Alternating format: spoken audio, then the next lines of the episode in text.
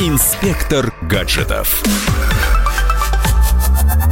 Всем привет, это Андрей Рябцев. Microsoft собрался конкурировать с Apple в нише беспроводных наушников. Появились утечки, что компания разрабатывает устройство, которое станет альтернативой AirPods и будет представлено под именем Surface Buds.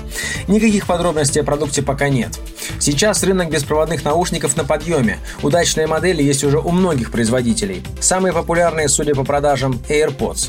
Недавно Apple показала второе поколение полюбившегося гаджета.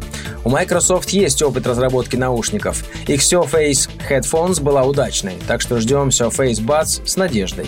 И новости серии «Я просто посмотреть». Samsung выкатил на российский рынок самый большой телевизор. Он стоит 6 миллионов рублей.